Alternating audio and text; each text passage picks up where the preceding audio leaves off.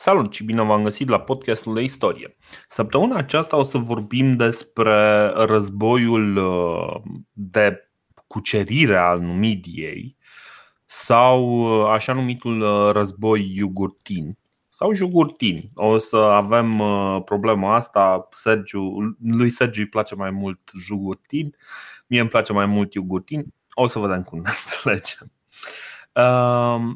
pentru că de ce este important? Pare, pare că totuși ăsta este un genul de conflict uh, care se întâmplă undeva la frontiera uh, Republicii, însă lucrurile de fapt nu sunt chiar așa. Războiul ăsta este definitoriu pentru felul în care societatea uh, romană este, este compusă și este una din scânteile care a dus la uh, lucrurile pe care o să le discutăm în cele ce uh, în, în săptămânile care urmează. Și a adus la apariția un, actorilor principali din, uh, din sceneta care urmează. Uh, săptămâna asta o să începem totuși cu vorbind despre Iugurta, conducătorul numidienilor pe undeva prin perioada în care Uh, frații Grahus ajung amândoi în Tibru, minus capul, pentru că în general capetele erau tăiate și expuse. Aveau ei o plăcere deosebită să ia capul să-l expună în, uh, în forumul uh, în forumul roman. Și uh, săptămâna asta o să vorbim așadar despre, despre numidie și despre Masinisa. Ultima oară când, când am vorbit despre ei era vorba de Masinisa, Uh, care îi ajuta pe romani în timpul războaielor cu cartaginezii. Uh, Masinisa uh, a creat de fapt regatul numidian pentru că înainte de Masinisa numidienii erau seminomadici. Erau un fel de nici nu știu, un fel ca, ca și geții de, de altfel, nu ca și geții, ca și sciții călare, mergeau din loc în loc, mai vâneau ceva, era în regulă. De asta erau foarte buni călăreți, nu foarte buni infanteriști, pentru că nu prea aveau ce să apere, nu prea le păsa de uh, anumite locuri, destul de complicat. De asta foarte bun, uh, buni călăreți, îi știm eu, din... Eu mă știm... îndrăgostisem de ei pe vremea lui Hannibal, asta până când au schimbat taberele. Exact. Și uh, au rămas foarte multă vreme, uh, practic, sursa cea mai importantă de uh, cavalerie. Au rămas un aliat constant al romanilor pe următoarea sută de ani.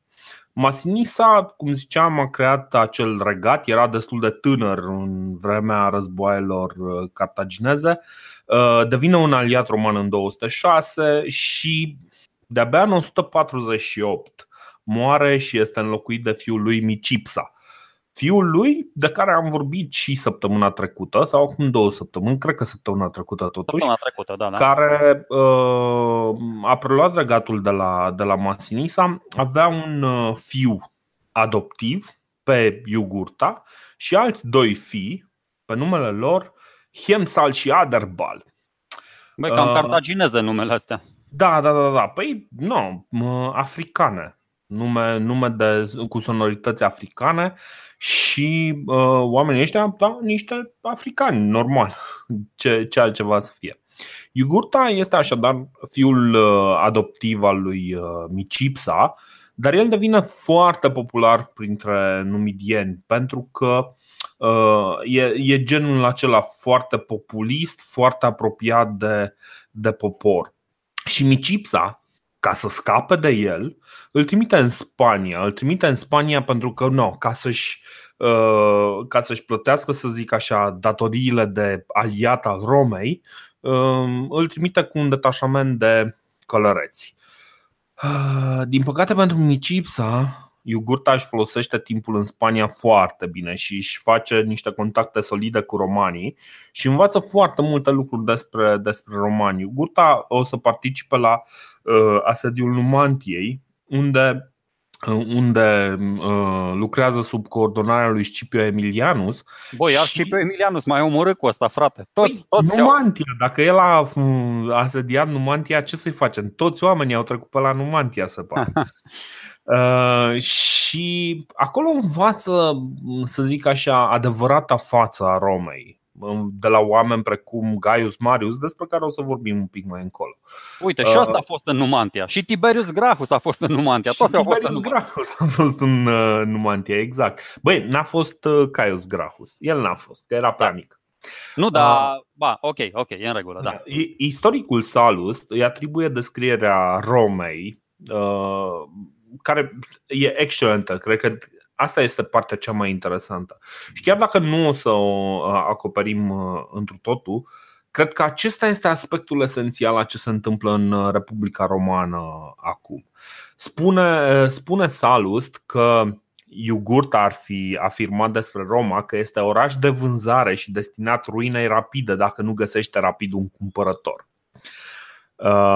Practic este, din punctul lui de vedere, un oraș al corupției, în care totul se rezolvă cu bani și o să vedem că este un crez pe care îl și exersează mai încolo. Mm, nu știu dacă are neapărat legătură cu romanii. El, da, învață foarte multe despre romani, despre tacticile lor, despre uh, generalii care, deși propovăduiesc poate onoarea și principiile, sunt corupți până în dinți, da? cu câțiva arginți, dar asta se întâmplă peste tot, nu știu, cu câteva femei numidiene, cu câteva cadouri, bănuiesc că îi poți cumpăra aproape pe toți, că fiecare om are prețul lui. Da, fiecare om are prețul lui, însă dacă te uiți, de exemplu, la uh, Republica uh, Romană, nu știu, de până la Hannibal. Romană care se luptă cu Hannibal, știi? Corect. Am da. observat și eu, să spunem așa, o, o schimbare în, în paradigmă, da? Na.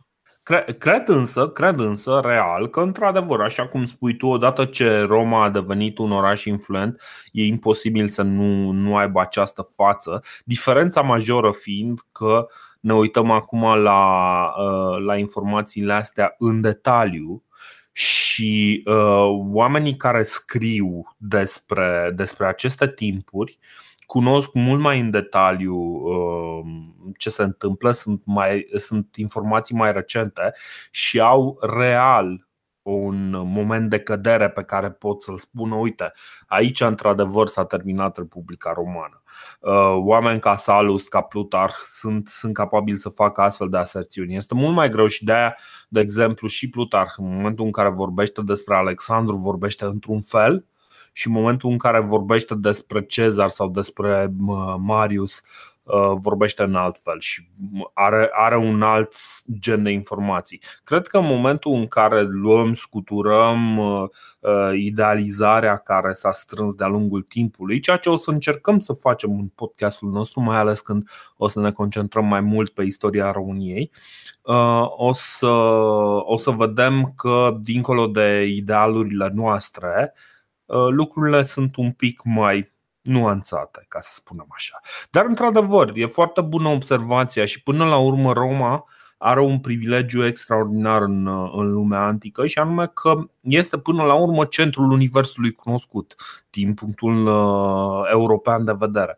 Este uh, stăpâna un, unei, unei porțiuni serioase din lumea cunoscută, foarte greu să ajungi dintr-un cap în celălalt, foarte greu să controlezi toată, uh, toată această lume și normal că în Roma se strâng toate scursurile și toate lucrurile bune. Bun. Ziceam așa că Micipsa moare în uh, așa, Micipsa moare în 118 când Iugurta se întoarce, se întorsese deja pentru că se terminase uh, cu povestea cu Numantia, Iugurta se întorsese acasă, uh, Micipsa moare în 118 și Iugurta și cei doi fii ai lui Micipsa rămân să conducă în Midia. Dar nu pentru foarte multă uh, vreme. Bine, Micipsa, Micipsa e atât de naiv să creadă că el așa a vrut. Bă, uite, uh, las regatul meu celor trei urmași ai mei, doi fi natural și unul adoptiv. Și el e atât de naiv să creadă că acești trei urmași se vor înțelege foarte bine și vor uh, împărăți frățește regatul. Da, cred, cred că asta este o naivitate extraordinară pe care o să o vedem repetată din nou și din nou corect, și din nou corect. de-a lungul istoriei. Uh, toată lumea crede că o să aibă niște urmași decenți, dar nu, nu are cel mai des, mai ales când ai un om uh, foarte competent Cel care îi urmează nu prea are cum să se ridice la înălțimea lui. Primul lucru care se întâmplă între, între cei trei frați, să zicem așa, Iugurta și Hiemsal, ajung să, să intre în conflict. Iugurta îl omoară pe Hiemsal și Aderbal fuge la Roma cerând ajutor. Um, practic cerând arbitrajul Romei. Și acum o să se întrebe lumea, băi, ok, dar de ce a fugit la Roma? De ce nu a strâns acolo? Pentru că și el era fiu și era, no, era avea dreptul lui, oamenii l-ar fi sprijinit. De ce nu și-a strâns uh, armată să se lupte acolo cu frate Vitreg, care nici măcar era Vitreg, nu era de sânge, adică na. Uh, Ideea fiind totuși că uh, numidienii sunt destul de conștienți că ei sunt mai mult sau mai puțin dependenți de Roma. Pentru că Roma acum este the big guy in town. Uh, nu ai pe nimeni cu care să rivalizeze în, în uh, locul respectiv. Uh, chiar e practic vecinul, singurul vecin relevant și normal că o să, o să aibă nevoie. Mai ales că știm că romanii nu ezită foarte, foarte des să facă un pas în față și să pună ei piciorul și să numească locul ăla parte din Republica Romană de îndată ce vin unii să-i ceară ajutor. Așa cum au făcut grecii câteva, cu 100 de ani înainte și au pățit-o. Deci, tot cam, tot cam asta e situația. În orice caz, Aderbal fuge la Roma să ceară ajutorul și Senatul Roman decide o chestie relativ decentă și anume că ar fi bine să împartă Numidia în două și mm, jumătate să mm, conducă Aderbal, jumătate să conducă Iugurta. Umblă niște zvonuri că Iugurta, în momentul în care a aflat că Aderbal a ajuns la Roma, ar fi trimis și el niște, niște lădițe cu aur, știi, să să dea niște cadouri, să-i rezolve și lui această problemă. Cum se face? Uh, în, uh, în orice sistem birocratic uh, frumos, dar nu. Cel care cel care este acuzat că a primit mită este arhitectul acest, acestui plan pentru Numidia este Lucius Opimius, cel care a supervizat epurările de după Gaius Gracchus. A fost o consul. Da, da, a fost un consul.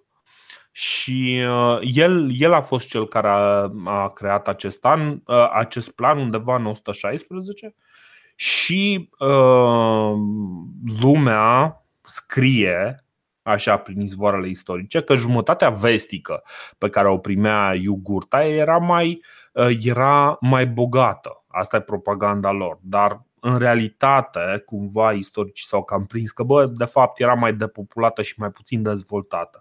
Uh, pentru că, în mod natural, în partea de est a Numidiei, uh, care era mai aproape de Imperiul Roman, era mult mai ușor să, să ai, pentru că ai și un partener de comerț foarte, foarte bogat lângă tine, um, mult mai ușor să faci bani acolo. În fine, nu știm exact dacă uh, a fost vorba de mită. Uh, ce se întâmplă deocamdată în curtea romană o să discutăm poate săptămâna viitoare sau peste două săptămâni, însă uh, ce este cert este că în ceea ce îl privește pe Iugurta, în 112 repornește războiul cu Aderbal și asediază Cirta, capitala unde, unde se izolase Aderbal. Cirta da? era capitala Numidiei. Da, capitala Numidiei, dar aia devenise capitala jumătății da, da, da, da. Uh, Numidia a lui... Și a Numidiei mari și a jumătății de Numidie. Exact, exact, exact. Și Aderbal este cumva destul de sigur pe el însuși că, uh, de exemplu, un corp militar format din rezidenți italieni Uh, ajung în uh, sprijinul lui Aderbal. Ăștia sunt de fapt niște mercenari, niște băieți care uh, ziceau ok, hai să facem și noi niște bani, hai să-l ajutăm pe ăla să se războiască. Și Aderbal pentru o vreme este foarte sigur pe el însuși, însă uh, mercenarii respectivi nu sunt real un ajutor din partea Romei. Sunt doar niște aventurieri care, care încearcă să-l ajute. În schimb, romanii sunt prinși cu un alt război, despre care o să vorbim un pic mai încolo. În orice caz, în cel din urmă, după un asediu îndelungat, Iugurta reușește să captureze Cirta și masacrează foarte mulți rezidenți, printre care o să-i masacreze și pe mercenarii ăștia italieni.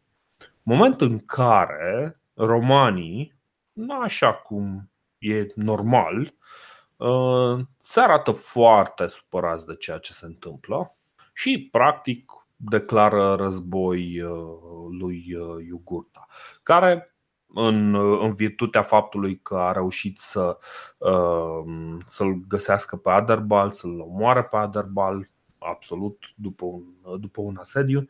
Uh, să știi că mai fac ceva. Înainte să declară războiul ăsta, tocmai Așa. pentru că ei vedeau uh, Numidia ca pe un regat clientelar cu care puteau să facă tot felul de manevre și care cumva uh, îi apăra împotriva celorlalte națiuni acolo. Să vorbim puțin despre acele triburi nomade și seminomade care sunt mai spre Sahara, mai în mai în centrul continentului, uh, ei mai încearcă odată, uh, mai trimit o comisie să vadă exact ce s-a întâmplat uh-huh. uh, și comisia asta e mituită de, de Iugurta. Uh, cetățenii de acolo nu erau chiar romani, cum ai spus și tu, erau italieni, erau latini. Deci cumva știm problemele pe care le aveau romanii cu latinii, nu tot timpul se, se împăcau unii cu ceilalți, dar, așa cum zici, Senatul deja destul de enervat îl cheamă la Roma pe Iugurta să clarifice situația, numai că ăsta mituise și senatori și tribune ai plebei uh, și n-au reușit să-i găsească pur și simplu o vină așa de mare încât să-l neutralizeze sau să-l, să-l omoare. Ba mai mult, îl lasă să plece uh-huh. După ce ăsta, tot așa, se presupune, Plutar spune că și-a mai ucis un pretendent la tron, un văr care no, no, no, mai no, no. mult și s-a, s-a ascuns tot la Roma. Stai, stai, stai un pic, că de, deja, deja cumva uh, Roma nu, nu deschisese conflictul uh, în momentul în care l-a trimis pe Lucius Calpurnius Bestia să, să se lupte cu Iugurta Problema lui uh, Bestia a fost că Bestia, ăsta e numele lui. Nu, no, asta ce să-i facem. Da, da, da. Uh, Bestia a încercat să lupte cu, cu Iugurta, numai că mm, infanteria grea nu prea poate să lupte foarte eficient contra cavaleriei ușoare care, pe care o avea din, uh, din plin Iugurta. Așa că cumva Bestia a acceptat cumva deschiderea negocierilor și uh, pentru că a deschis, uh, a deschis negocieri, negocieri cu Iugurta, acasă un anume Gaius Menius uh, pornise deja un tribunal pentru a investiga diverse cazuri de astea de corupție, un fel de DNA. Uh, făcuse un fel de DNA și l-a chemat practic pe Iugurta ca să pună mărturie în legătură cu, uh, cu acțiunile lui Bestia în, uh, în Numidia. La asta te referai, nu? Pentru că atunci țin minte că Iugurta Da, Gaius de... Memius despre care sunt asupra căruia planează suspiciuni că a fost și el mituit corespunzător de Iugurta. Bine, aia este iarăși o altă discuție. Iugurta, practic, în momentul în care vine la Roma, din momentul în care pune piciorul. Uh, adică nu se mai știe care sunt ăia care apără interesele Romei, care apără interesele lui Iugurta, fiecare depinde ce cadou a primit mai mare. De aia spun. E o întreagă, ăștia se ceartă pe o țigănie. Vin tribunii, îi, uh, uh, îi atacă pe senatori, îi acuză pe ăia că sunt de partea lui Iugurta, după aceea senatorii încearcă să se disculpe și acuză pe ceilalți. E foarte. E, e foarte o... complicat. Da, da, da. Și eu am studiat, am studiat cronologia și de aia spun. Sunt, uh, sunt niște lucruri care se întâmplă foarte, foarte repede și foarte multe, foarte repede. Da, o, o, să, o să încercăm cândva săptămânile viitoare să, să rezumăm un pic, pentru că acolo e de fapt uh, locul de unde încep să se țese intrigile războiul, războiului civil care va urma. dar așa este. În 112, Senatul Roman decide să declare război Numidiei, într-adevăr. Da, da, da. Și Iucurta se întoarce în Numidia teafăr și nevătămat. Da, păi uh, ideea este că uh, Memius îl cheamă pe, pe Iugurta în Roma, Ro, uh, Iugurta mituiește toată Roma de la un cap la celălalt, uh, după care îl omoară și pe un uh, văr care era potențial rival la tronul numidian, pe un anume Masiva. Și uh, da, în momentul în care Iugurta se întoarce, cumva influența lui și banii lui nu mai pot să țină foarte mult lucrurile sub control și din nou, din nou se, se dă drumul la un război uh, contra, contra Numidiei. Și de data asta uh, îi se acordă foarte multă încredere uh, lui Quintus Cecilius Metellus Uh, foarte important numele ăsta, Metellus, pentru că trebuie un pic să vorbim despre, despre familiile, despre cumva cine deține puterea în uh, Roma. Cum spuneam și dățile trecute, un grup, o oligarhie, deci un grup foarte, foarte strâmt de oameni controlează majoritatea averilor uh, averii Romei. Și una din cele mai proeminente familii care în, în perioada respectivă, odată cu, cu preluarea Macedoniei, devine foarte bogată, este familia Metellus, care a dat în perioada asta, între 140 și 100, foarte mulți consuli, pretori, tot felul de funcții care le-au adus, au adus acelei familii foarte mulți bani.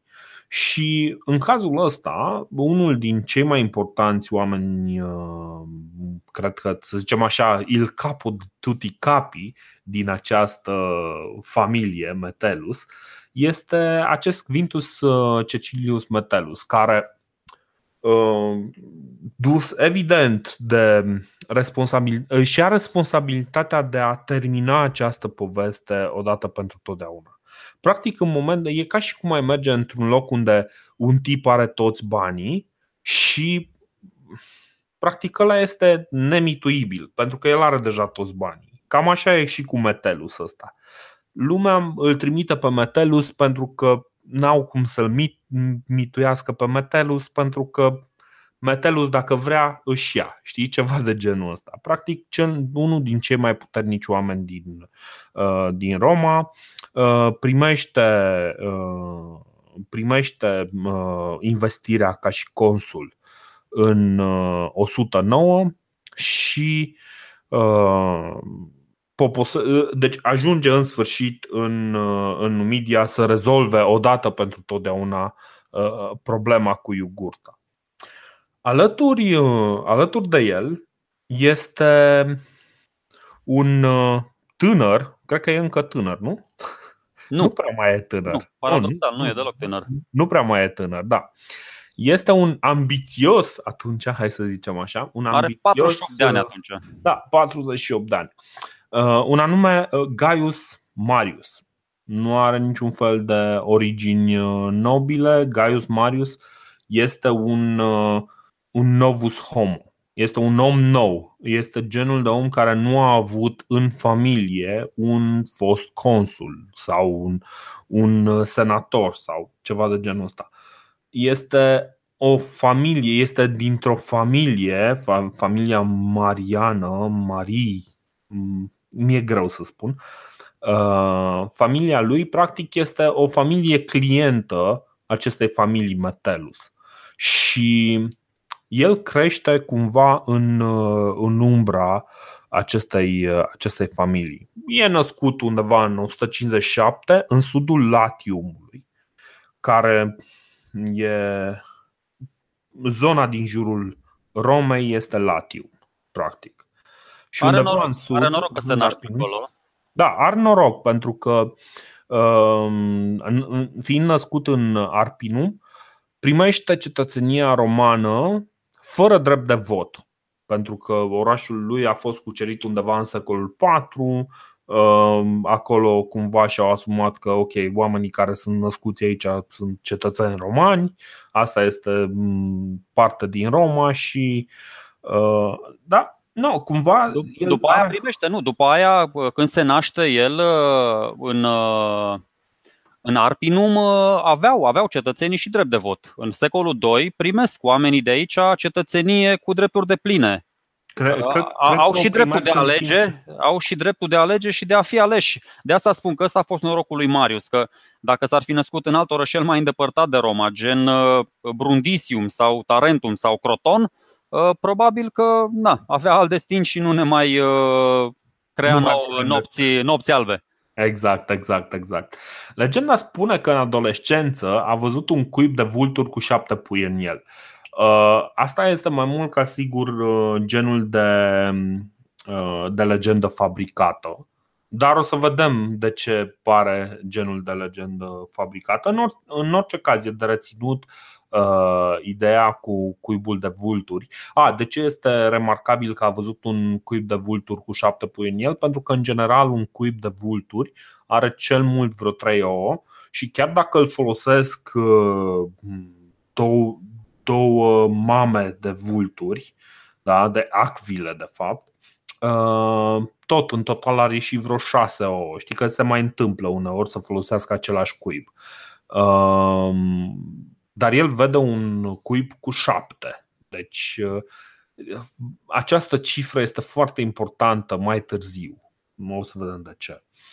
Uh, cum ziceam, în 134 servește Numantia, ca toată lumea bună, și intră în atenția lui Scipio Emilianus. Plutarh uh, pretinde că, la un moment dat, Emilianus, în momentul în care generalii lui îl întreabă, ok, șefule, noi fără tine nu putem să trăim. Cine te va înlocui dacă tu ne vei scuti de geniul tău? Și Emiliano spune, bă, uite, poate omul ăsta și îl arată chiar pe Marius. O să vedem că intuiția lui, chiar dacă nu și-a văzut-o fructificată, o să, o să dea roadă. În orice caz, uh, cumva Marius este destul de ambițios în momentul în care. Deci, apropierea lui de uh, oamenii importanți din, uh, din legiunea romană, din uh, oameni precum Scipio Emilianus, nu e întâmplătoare. Tipul are un flair deosebit și o dorință foarte mare de a se implica în, în uh, politică. Ăsta este motivul pentru care devine unul din primii 24 tribuni militari. Da, în 134, stai să văd, 157 minus 134, la 23 de ani. Da. La 23 de ani candidează la prima sa funcție din, uh, din cursus honorum, cea de tribun militar, da, care uh, e diferită de cea de tribun al plebei, da, să, nu, să nu vă inducă în eroare. E o funcție practic de ofițer în armata romană. Uh, e mai șmecher decât centurionul și mai mic decât legatul. O să vedem, el ajunge și legat, ajunge mai, uh, mai sus, uh-huh. dar uh, practic era în perioada asta lui a fi tribun militar însemna să comanzi cam jumătate de, de legiune. Cam 3000 de oameni erau sub, sub comanda sa. Și Salustius sau Salust, cum îi spui tu, ne spune că Marius era ilustru necunoscut după nume, dar că faptele sale de arme și conduita sa l-au făcut să fie ales în această funcție. Deci chiar dacă era un novus homo, nu-l recomanda numele de familie, nu-l recomanda trecutul, nu-l, da, nu avea taxul două triumfuri. Da. Uh, s-a impus datorită conduitei și, mă rog, na, inspirat de, de cuvintele lui Scipio Emilianus, care se pare că a interacționat cu toată lumea, și cu Iugurta, și cu Tiberius Gracchus, și cu, mă rog, da, și cu Caius Marius, cu toată, da, chiar și cu Caius, chiar și cu Caius când s-a întors acasă și au avut ei așa un, un tetatet, da, s-au certat pe, pe marginea legii agrare. Ce băi, tu, tu n-ai venit să servești în Numantia, cum ar fi trebuit. Așa. Și da. de aici începe ascensiunea lui cumva dureroasă, pentru că, uite, la 23 de ani Uh, este primul, uh, primul pas pe, uh, pe scara asta a funcțiilor publice și o să vedem că ajunge la funcția supremă de consul de-abia la 50 de ani. Bine, Pe când... încă, încă nu ajunge acolo. Încă Hai nu ajunge acolo, de asta spun. Acolo. Da. Deci în cei 27 de ani el săracul se zbate să, să tot mai na, o funcție publică de edil la el în oraș, un chestor, un pretor, tot așa, încet, încet, ca să ajungă acolo unde, uh, unde ai povestit și tu, cum spune și legenda, să-și atingă potențialul. Da, da. Uh, în, uh, în 120, deci după ce devine chestor și nu se știe absolut nimic despre, se știe doar că a fost chestor la un moment dat, devine tribunal plebei cu ajutorul lui. Eu am, eu am căutat, lui... eu am căutat și am descoperit. Lumea ah. nu știe, dar eu am pus niște puzzle-uri cap la cap. Este chestor în 122 și m-am Așa. uitat pe un tabel aici. În 122, consul este Gneus Domitius Ahenobarbus. E un consul super simpatic care obține și un triumf în urma victoriilor sale. Uh-huh. Se luptă cu niște gali acolo. Se, uit, se duce în Galia Transalpină, prima provincie romană de după Alpi Uh, primește și un triumf uh, și de asta spun că e super simpatic. Vine în fața mulțimii călare pe un elefant. Este cel mai cunoscut pentru, pentru, pentru chestia asta. Că plus, plus că mai are o contribuție decisivă uh, la un drum care se numește Via Domitia care leagă, este drumul care leagă Roma de provinciile spaniole. O chestie foarte tare și care trece prin, prin Galia. Uh-huh. Și încă o chestie, văd aici. La sudul, uh, de fapt merge pe lângă litoralul. Uh, exact, pe lângă, da, da, da, da, pe lângă litoralul Mării Mediterane. Uh, Liviu și Cicero, că am găsit mai multe despre tipul ăsta, foarte, foarte interesant. Mm, stai să văd puțin tel. Da. Stai o secundă, o secundă. Așa. Bun, ce mai spune, foarte interesant, că dă afară 32 de senatori de, de asta spun, uh, este important. Caius Marius se află în 122 în Galia și o să vedem uh, hmm. că are legătură și chestia asta îl ajută cumva. Adică mie mi se pare extrem de important pentru cariera lui ulterioară. Faptul că se confruntă cu tribule barbare de aici, faptul că poate le observă strategia, uh, modul de luptă, logistica, armele, nu știu, modul de viață. Mai ține minte, de exemplu, Numantia că Tiberius, din aceeași poziție de chestor, s-a dus și a negociat cu triburile numantine. Poate și ăsta s-a dus uh, alături de consulul său și a interacționat cu aceste triburi da, din nordul uh, Masiliei. Aici era Masilia, da, uh, vechiul oraș. Da. Masilia, un oraș foarte important pentru, pentru romani. Și încă un oraș un pic mai la, așa mai aproape de Italia, era Nis, da, care vine din, uh, din grecul uh, Nicea. Dar mă rog, doar la, la Caius Marius voiam să mă refer, faptul că el este aici în uh, Galia Transalpină, deci aici este mhm. chestor sub acest consul, mi se pare foarte, foarte important și relevant pentru cariera lui ulterioară. Bine, singura problemă cred că uh, nimeni nu spune nominal ce anume a făcut, știi? Uh, așa e, așa e, nu spune, da, nu, nu, da. Da, și a îndeplinit funcția de chestor. Probabil a făcut niște lucruri importante, dar o să vedem de ce nu avem aceste informații. Există un motiv foarte bun care va fi dezvăluit un pic mai încolo. Ehm, așa, ca, ca și idee, ehm, în 120 devine tribunal plebei. Candidează, reușește așa destul de greu să câștige cu ajutorul uh, familiei Metellus familia Metellus cumva își vrea să-și promoveze omul de încredere. Până la urmă, Marius este dintr-o familie clientă și uh, se așteaptă ca Marius să le fie un, un bun client. Însă Marius nu este un bun client.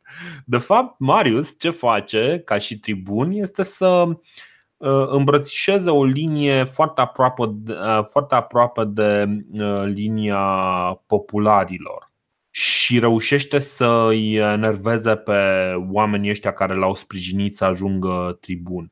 Uh, printre altele, de exemplu, uh, se asigură că procesul de votare este cu adevărat secret și modifică felul în care se votează în așa fel încât să se asigure că oricine votează, votează cinstit ceea ce vrea el.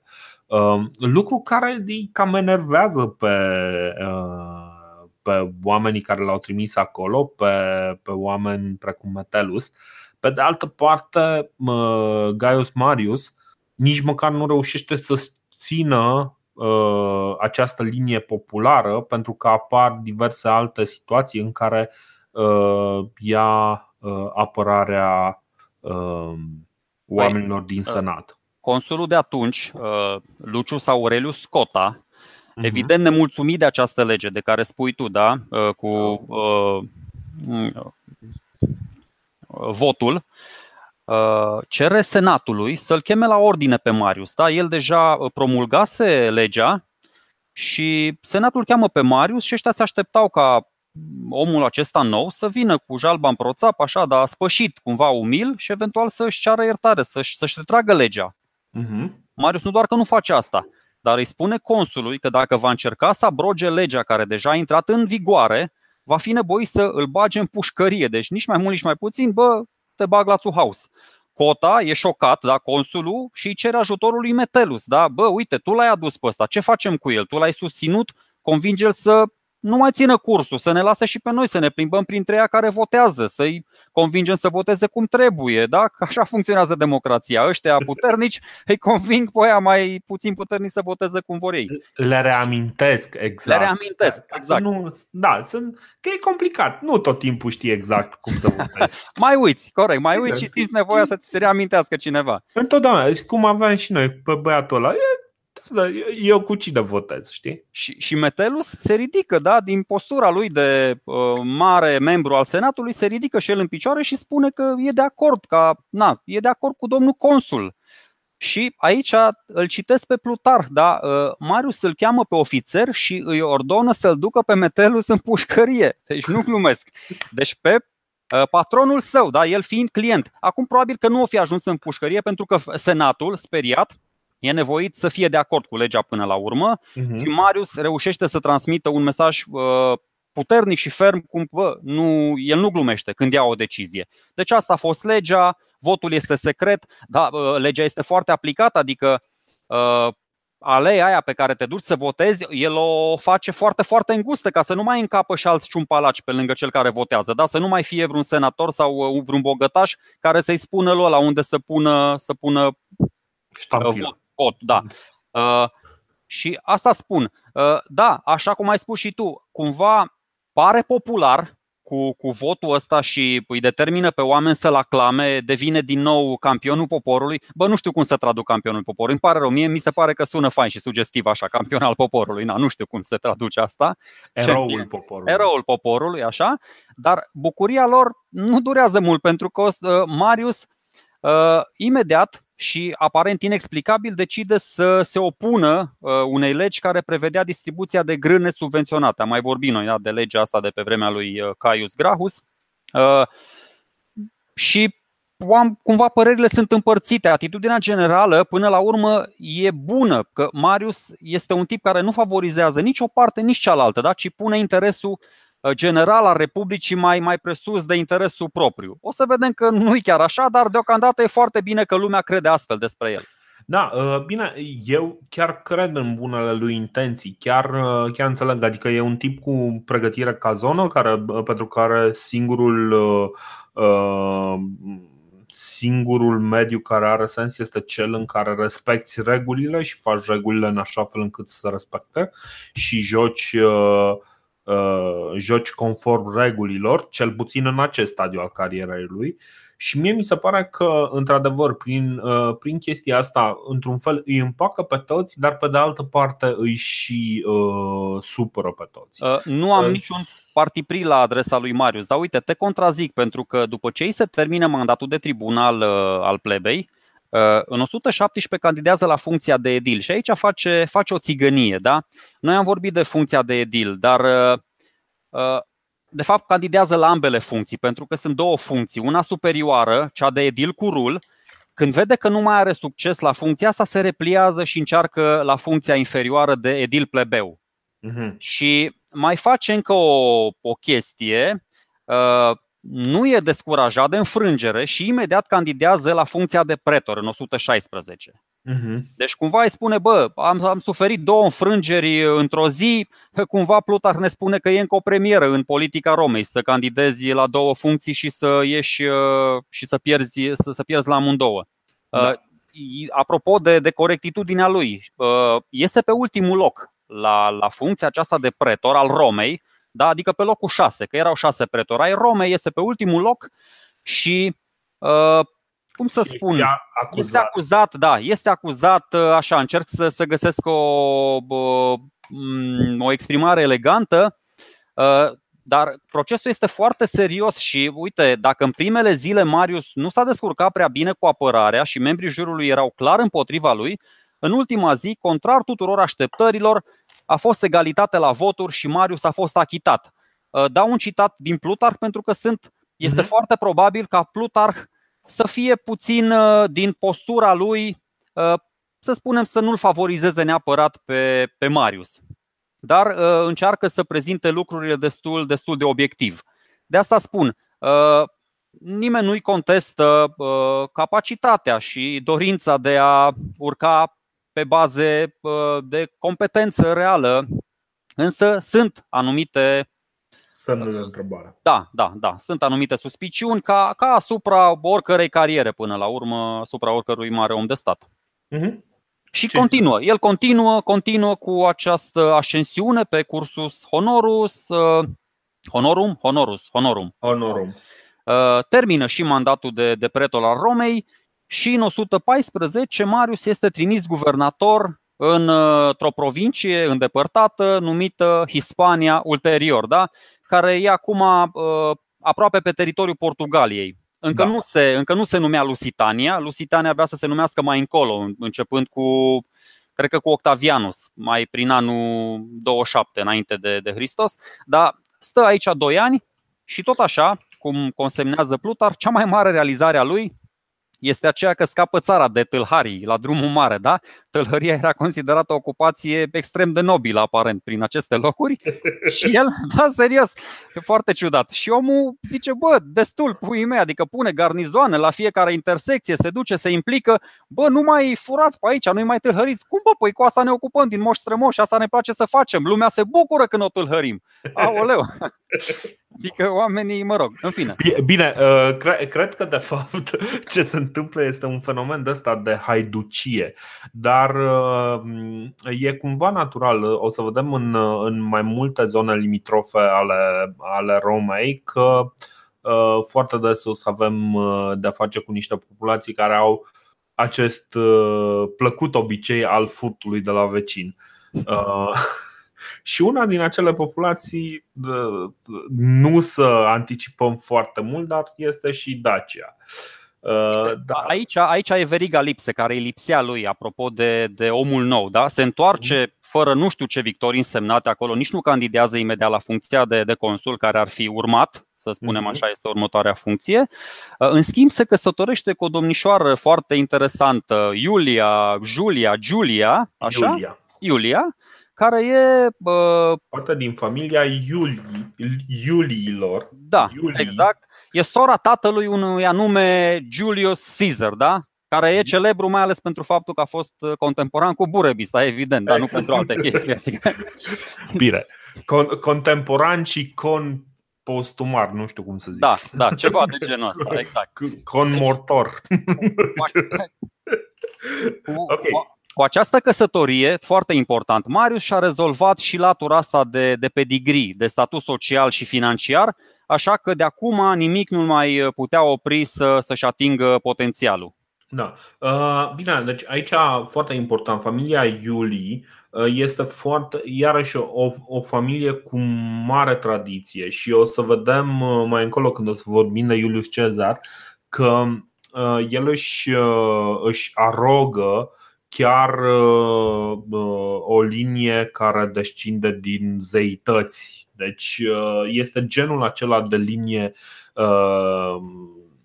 de, de familie atât de importantă, atât de legendară încât încât nu poate fi contestată. Este una din marile familii uh, care au dominat Republica Romană, Mare dar în ultima vreme nu prea, nu prea cam scăpătați ei de felul. Era într-un hiatus așa de, de personalități. Da. Deci, uh, în ultima sută de ani, cumva decăduse, uh, decăzuseră, dar, uh, cum spuneam, este doar un, un semn al faptului că regulile sunt făcute mai degrabă, mai degrabă de bani decât de, de filiație, știi?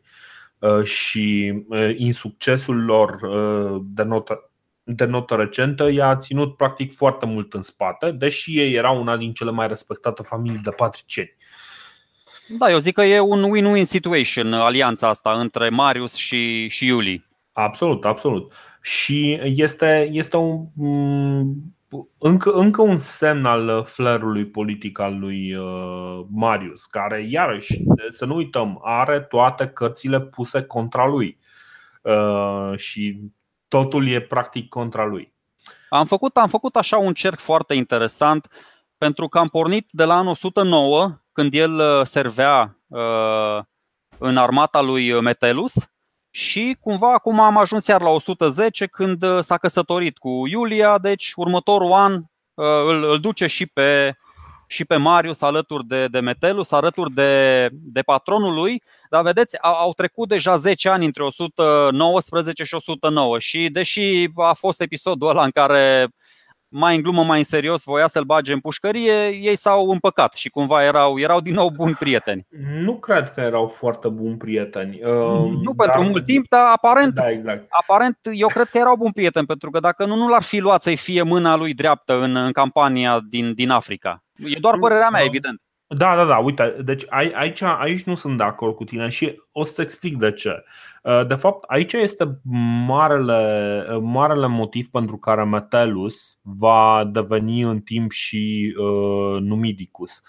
Pentru că uh, Metellus vine și preia o forță armată care în ultimii ani, în ultimii 20 de ani, nu mai are nicio victorie majoră, nu mai are niciun succes major care are mari dificultăți să se lupte cu, cu dușmanii uh, locali.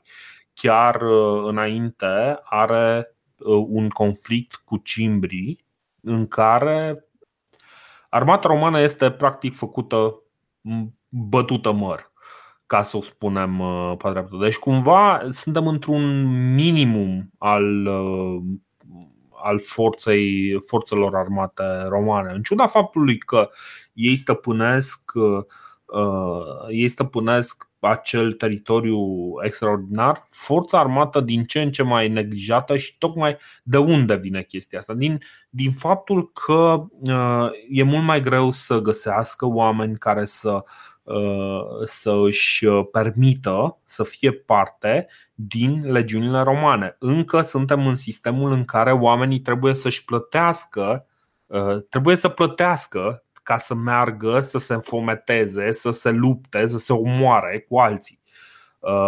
Nu doar că trebuie să plătească, dar trebuie să și dețină pământ. Și trebuie să și dețină pământ.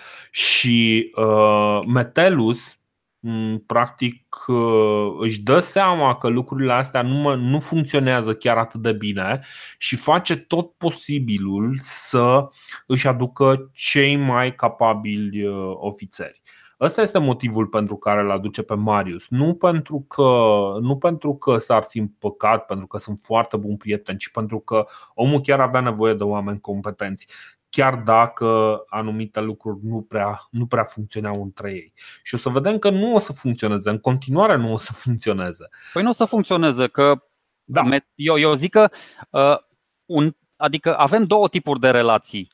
Metelus îl considera un bun prieten pe Marius, dar Marius nu îl considera un bun prieten pe Metelus. Cum spui și tu, Metelus era incoruptibilul Metelus, nu mai avea nimic de demonstrat. Avea o familie uh, uh, înstărită, o familie cu uh, rezonanță, da? Metellus Macedonicus avea înaintea lui multe uh, chestii pe care se putea baza. Marius avea înaintea lui, nu știu, multă dorință să spun așa. Și Atât. o să se vadă, da, o să se vadă toate frecușurile astea în Africa. Faptul că Marius începe să-l tot sape pe Metelus. Se duce la soldații, le vorbește, încearcă să le câștige simpatia, mănâncă alături de ei, doarme alături de ei, le spune, bă, uite, uh, nu știu, face palisade. Da, muncește alături da, de ei. Da, muncește alături de ei. Uh, îi lasă pe cel, uite, asta mi s-a părut, uh, nu știu, demnă de trimis acasă și îi lasă pe soldat să trimită scrisori acasă și să le spună ce general minunat este el și ce comandant de doi el este Metelus. Și Bine, soldații e, împânzesc Roma, da, cu scenariu. Bă, da. dacă nu va fi ales Marius Consul, conducătorul armatei, războiul ăsta iugurtin în care suntem deja de 4 ani, 3 ani, 5 ani, nu, nu se va termina niciodată. Da. Este clar, e din ce în ce mai clar că Marius își dorește să atingă și ultima treaptă a, a ierarhiei, da? să ajungă consul. Da, da. Și atunci, Bine, da. îl ajută foarte mult și faptul că lui, lui Metellus e aproape imposibil să câștige ceva contra numidienilor, pentru că numidienii în momentul în care se apropie de ei, își iau cai, pleacă mai departe. Corect. E, n-au orașe, n-au sate, au, au niște da, exact. mută mai încolo. Uh, una din cele mai importante bătălii este o bătălie de la Mutul. Este uh, unii spun că este o mare victorie de a lui uh, Metellus. Această mare victorie a lui Metellus este indecisă, este o victorie numidiană strategică, se termină cu o retragere a numidienilor Um, și au murit doi cai, doi cai numidieni. Da, au, au, au murit foarte puțini uh, oameni uh, de ai numidienilor, foarte mulți romani, știi? Uh, și, practic, uh, singurul mod în care ăla poate fi considerat un succes este faptul că încă mai avea o armată după. Știi ceva de genul ăsta? Cred că ăsta a fost singurul mare succes. Na, uh, Metellus, în schimb, ceea ce reușește să facă este să-l reducă, să-l, să-i reducă teritoriul uh, din ce în ce mai mult lui, uh, uh, lui Iugurta. Și are o strategie care cere, cere foarte mult timp. Deci, într-adevăr, chiar dacă nu, este, nu are foarte mult succes, este, uh, Metelus este metodic în abordare și reușește să, să obțină victoria, dar cere foarte multe resurse foarte multă resursă și uh, lumea are nevoie, după, după atâția ani în care nu a mai avut loc nicio victorie reală a romanilor, oamenii ăștia au nevoie de un erou. Acel erou nu mai, nu mai are cum să fie Metelus, pentru că Marius își face această propagandă în interiorul legiunilor, vorbește uh, cu foarte mulți uh, neguțători care vin și uh, trec, se tot mișcă prin zonă și în 108, în timp ce se apropie timpul pentru alegerile consulare, Marius tot insistă pe lângă Metellus, băi, trimite-mă, trimite-mă la Roma, vreau să fiu consul.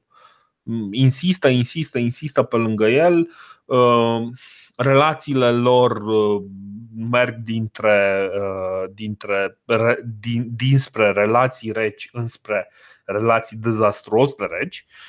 În cele din urmă, dându-se seama că, uh, că Marius îl tot sabotează din, din poziția de al doilea în, în, în sistemul armatei din, din Numidia, îl trimite acasă. Zice, ok, du-te în speranța că oamenii, familia lui, nu o să, n-o să lase pe, pe Marius să câștige. Marius o să câștigă. Aici o dezbatere, aici o dezbatere, într-adevăr, Metelu să lasă pe Marius să plece, dar dacă ar fi știut că Marius are de gând nu doar să candideze la funcția de consul, el credea că, ok, bă, îl trimit, candidează la funcția de consul și e ok. Dar dar nu știa că Marius se va întoarce să-i subtilizeze comanda Numidia, că atunci eu zic că sigur nu mai lăsa să plece. De ok, nu, nu, avea, nu avea chef de un agitator incomod în tabăra lui, dar pe vremea aia că e, e o poveste, e o întreagă ceartă cum a ajuns, cum a ajuns Marius uh, consul și conducător al armatei de, din Numidia și l-a, și l-a înlocuit practic pe, pe Metelus. Uh, Problema asta tot așa la nivel politic a fost tranșată, folosindu-se uh, un precedent apărut în 131, care are legătură cu năbușirea unei revolte în Pergan. Am mai vorbit noi despre Atalus Filometor și atunci adunarea populară a avut ultimul cuvânt în numirea comandantului care urma să meargă în Asia și acum la fel tot un tribun al plebei trece o lege care permită tot adunării și nu senatului, că senatul inițial decide să nu-l trimită pe Marius în Africa ca să nu, tocmai să nu se certe cu Metelus, dar la fel, profitând de această lege, adunarea uh, plebeilor uh, decide ca Marius să se întoarcă în Africa spre pf, indignarea lui Metelus, adică bă, ok, ăsta e chiar nașpa, adică îl ajut, îl uh, promovez, mă bazez pe competența lui, ăsta mă sabotează și după aia vine să-mi ia și locul. Oricum, Senatul Uh, da, Metelus e foarte nervos. Când se întoarce, nici nu mai vrea să dea ochii cu, cu Marius, dar vezi, Senatul îi recunoaște cumva meritele și se, se alege, cum ai spus și tu, cu acest. Uh, cred că e agnomen. Noi am greșit. Nu e cognomen. Nu e cognomen. E cognomen. Eu am găsit agnomen. Cognomen se referă un pic la altceva, dar mă rog, da. Deci este uh, Metellus numidicus.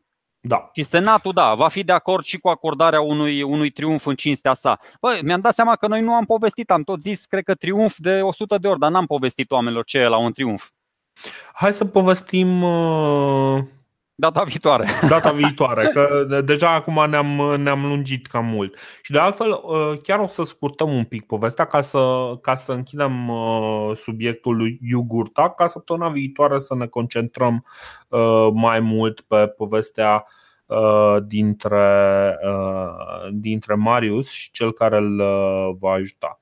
În 107, așadar, Marius primește investitura consulară și face mai multe reforme în ceea ce privește uh, armata romană. În primul rând, decide să ignore restricțiile de apartenență la armată. Deci, nu mai ai nevoie să, să deții pământ, nu mai ai nevoie să, să dai un anumit, uh, o anumită sumă Uh, pentru a fi parte din armată. Oricine poate să vină, inclusiv italieni, inclusiv uh, latini italieni.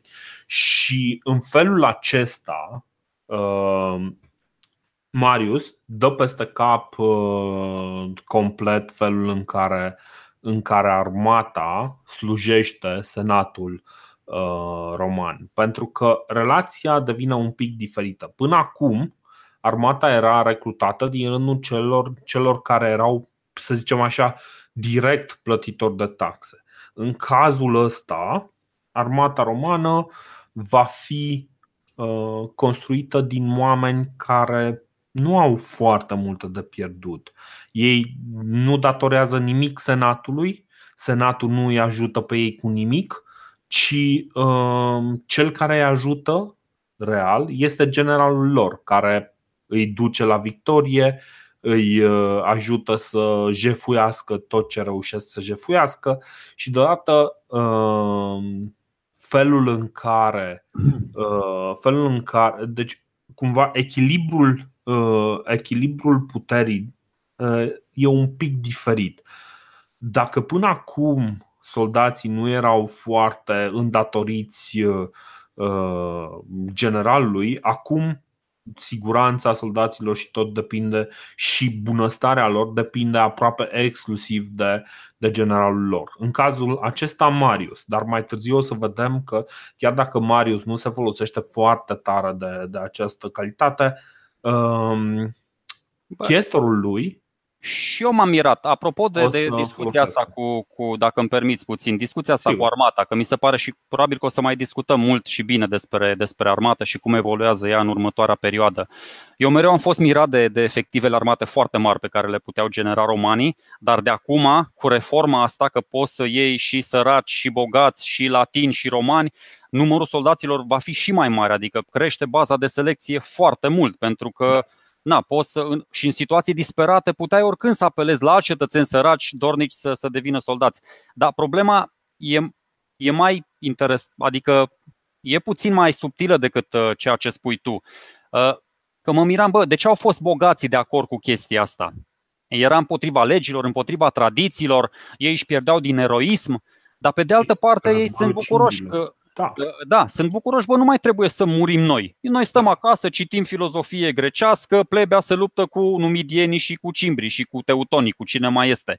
Dar vezi tu, ă, istoria ne va arăta că nu a fost deloc o decizie înțeleaptă, pentru că toți cetățenii săraci intră în armată, ă, urmează o carieră militară, unii dintre ei sunt foarte mulțumiți, da, că iau o, o soldă lunară, primesc pământ sau, mă rog, la sfârșitul sagiului militar, așa le, le, le spune Senatul, bă, primiți pământ, nu lângă Roma, foarte departe, chiar și în Africa, nu contează. Soldele de obicei se amână până, la, până când soldații mureau de multe ori și nu mai avea cine să le ceară. Așa că mulți soldați se vor întoarce să le plătească bogaților, că acum militari puternici cu arma în mână se vor întoarce să le plătească bogaților umilințele suferite. Conduși de niște da. generali, într-adevăr, care aveau și ei refuielile lor personale, dar asta spun, că aparent orice decizie, cât de bună pare ea, poate să ia o turnură nu știu, greu de anticipat. Da, deci uh, armata polibiană, numită așa pentru că Polibius a fost cel care a documentat Polibius, bun prieten cu Scipio Emilianus, că tot vorbim despre el, Uh, a documentat foarte bine situația armatei uh, uh, și cred că de săptămâna viitoare o să petrecem un pic mai mult timp vorbind despre asta. Modelul armatei polibiane este ultimul în care Senatul real mai are ceva de spus. O să vedem după aceea că puterea Senatului se erodează, chiar dacă um, o să aibă câteva mici momente de strălucire, lucrurile ies complet din, uh, din mâna Senatului. Noi am mai vorbit de da, semne de decădere a Republicii Romane, dar dacă mă întreb pe mine, uh, decizia asta deloc înțeleaptă până la urma lui Marius, deși așa pare la început, mie mi se pare ultimul cui bătut în sicriul Republicii Romane. Deci asta cu să iei toți săracii să-i, să-i bagi în armată mi se pare cea mai dementă soluție. Asta a fost, asta a fost, uh, asta a fost soluția naturală pe care a găsit-o Marius. A fost real singura soluție pe care o avea armata romană la acel moment. De acord, de acord, așa e. Victoria, uh, o înfrângere extraordinară. Dar uh, ideea este că uh, nu Marius este de învinovățit aici, ci mai degrabă oamenii care s-au opus uh, uh, reformelor lui uh, Tiberius Gracchus în special. Pentru că Caius Gracchus mie mi se pare că era așa mai un, un băiat de al, de al cavalerilor, de al ecveștilor. Dar uh, Tiberius Gracchus a văzut acest aspect și a dat seama că uh, esența Uh, esența Republicii Romane este uh, acel fermier luptător care este capabil și să lucreze pământul, dar și să-și apere pământul, pentru că are o, un alt gen de motivație. Și cum spuneam, planul lui în niciun caz nu a fost cine știe ce plan egalitarian uh, de, de a răspândi dreptatea în lume ci planul lui a fost uh, un, uh, uh, un plan de a salva Republica Romană. Mm, știm unde a ajuns planul ăla, în Tibru, de două ori. și o să vedem că mai ajunge de vreo câteva ori. În principiu, ce se întâmplă în, în 107 este că Marius primește această investitură consulară, antrenează uh, câteva legiuni pe care le ia cu el, îi ia comanda lui, uh, uh, lui Metellus, Metellus care se întoarce în Roma ca să fie primit cu triumf și cu, uh, și cu un cognomen nou. Uh, și uh, preia armata. Surpriză însă, nici Marius nu reușește să facă foarte multe lucruri. Exact, exact. Exact, pentru că real problema e mult mai complicată decât cine conduce armatele, uh, armatele respective. Dar Marius continuă, continuă presiunile pe, și planul pe care îl făcuse uh, Metellus Strânge lațul așa, încet, încet. Strânge lațul din ce în ce mai tare și îl trimite pe, pe chestrul său, pe care nu o să-l numim pentru că o să încheiem uh, acest podcast exact cu, cu discuția în jurul lui. Nu, noi nu vorbim urât de anul numim. Exact. Um, îl trimite pe chestrul său să negocieze cu uh, Bohus I al Mauretaniei Mauretania era condusă de acest Bohus, care era mm, socrul lui Iugurta, dar nu era foarte încântat de faptul că Iugurta s-a luat la bătaie cu cel mai, cel mai mare golan din zonă. El vroia și el să stăpânească calm, să-și stăpânească calm zona și să-și vadă de ale lui. Însă Bine. Iugurta, Iugurta practic l-a forțat să se alieze cu el. Uh, ce face însă uh, Marius este să-l trimită pe al doilea în, uh, al doilea în armata lui, pe chestor, pe chestorul lui și să negocieze cu Bohus. Calitățile acestui chestor sunt, se văd din prima reușește să, negoci, să negocieze cu Bohus și să-și dezvolte o relație personală cu Bohus și îl convinge pe acesta să-l uh, trădeze pe iugurta. Chiar are un moment în care uh, spune că ok, se apropie, se apropie, se apropie de, uh, de tabăra lui Iugurta, chestorul ăsta e foarte speriat, bă, ok, ăsta vrea să mă omoare, mă duce la iogurta, mă, mă vinde.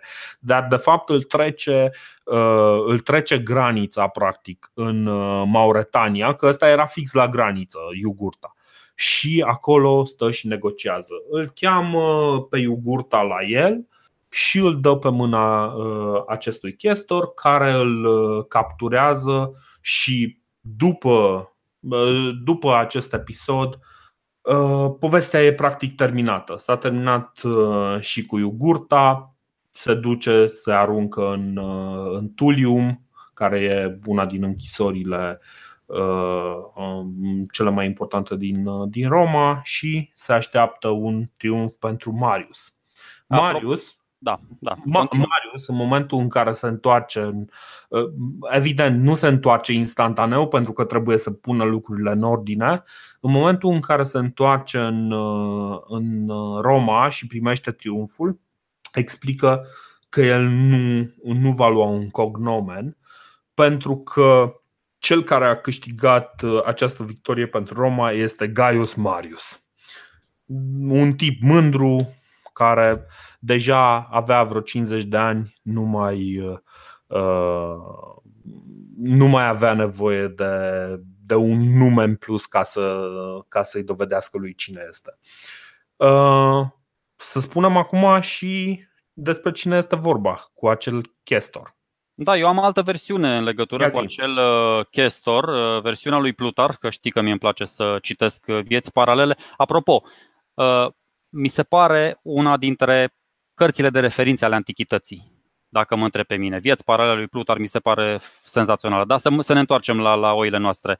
Uh, Chestorul ăsta riscă și câștigă, da? Uh, Plutar spune că Bohus a ezitat câteva zile, neștiind dacă e mai bine să îl predea pe iugurta chestorului sau să-l păstreze și pe chestor și pe iogurta, să aibă doi prizonieri super meseriași. Și în cele din urmă se decide, îl dă lui și el se duce după aceea și îl, îl predă teafăr și nevătămat pe iogurta lui, lui Marius.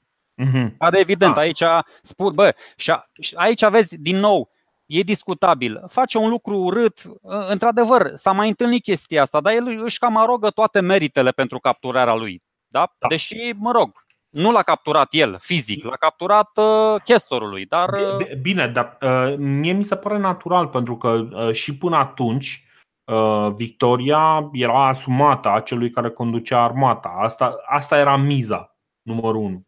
Că sub conducerea lui Marius s-au întâmplat toate lucrurile astea.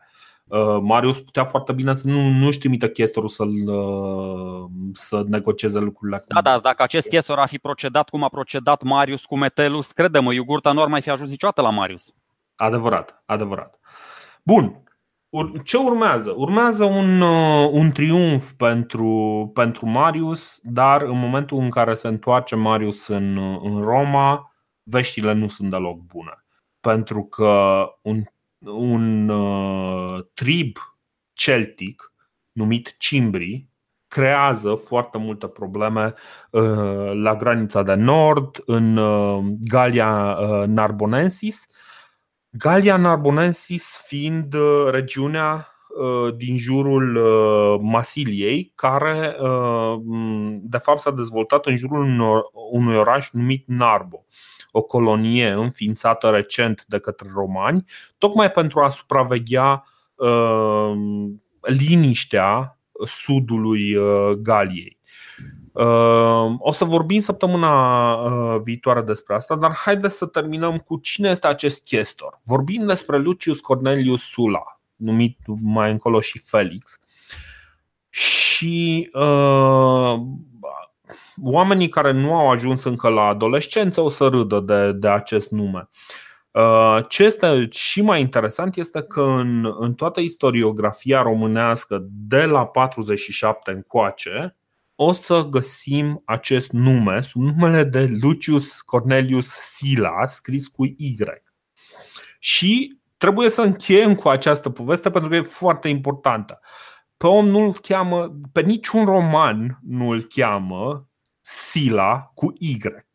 Nu există așa ceva. Da? Ă, să, să ne uităm și la cum se numește Y. Nu există un roman, măcar dacă ar fi fost I-roman. Deci, ce s-a întâmplat, de fapt? Istoriografia comunistă, ă, pentru că regimul comunist a venit în România și cu o groază de ă, puritanism, despre care peste vreo 15 ani, când ajungem pe acolo, o să vorbim, uh, a venit cu un curent excesiv de puritanist, uh, inclusiv uh, acel curent care ne-a dat nouă ideea de cacofonie, că noi suntem singura nație din lume care se, se sperie de alturarea a două silabe într-un cuvânt, pentru că sună, sună așa un pic. Ha, ha, ha, hi, hi. Deci genul acesta de imaturitate îi face pe oameni să schimbe complet în toată istoria uh, scrisă în România numele lui, uh, lui Sula în Sila. Pentru că are o, uh, o, um, o sonoritate care face un uh, copil de 12 ani poate să, să mustăcească așa o dată de două ori până când uh, află că nu e de joacă cu Sula. Uh, Bun. Deci ce, ne-am ferit, să zicem, numele lui Sula pentru a nu. Pentru a avea, de fapt, această discuție dinainte. Mi se pare un cuvânt foarte onorabil. Și o unealtă foarte, foarte onorabilă. Și o unealtă foarte onorabilă. Și um, pentru că poate că am am redus un pic din rolul lui Sula în uh, toată această poveste exact pentru a avea această explicație. Săptămâna viitoare o să vorbim despre, uh, despre Lucius Cornelius Sula și despre al treilea fondator al uh, Romei, care este acest Gaius Marius. O să vedem săptămâna viitoare. Uh, este posibil ca săptămâna viitoare să fie totuși peste două săptămâni. Um, nu suntem încă siguri, s-ar putea să fie, s-ar putea să nu. În orice caz, pentru cei care uh, ne ascultă, de fapt este vorba de episodul viitor. Ne auzim așadar în episodul viitor. Ciao! Salutare!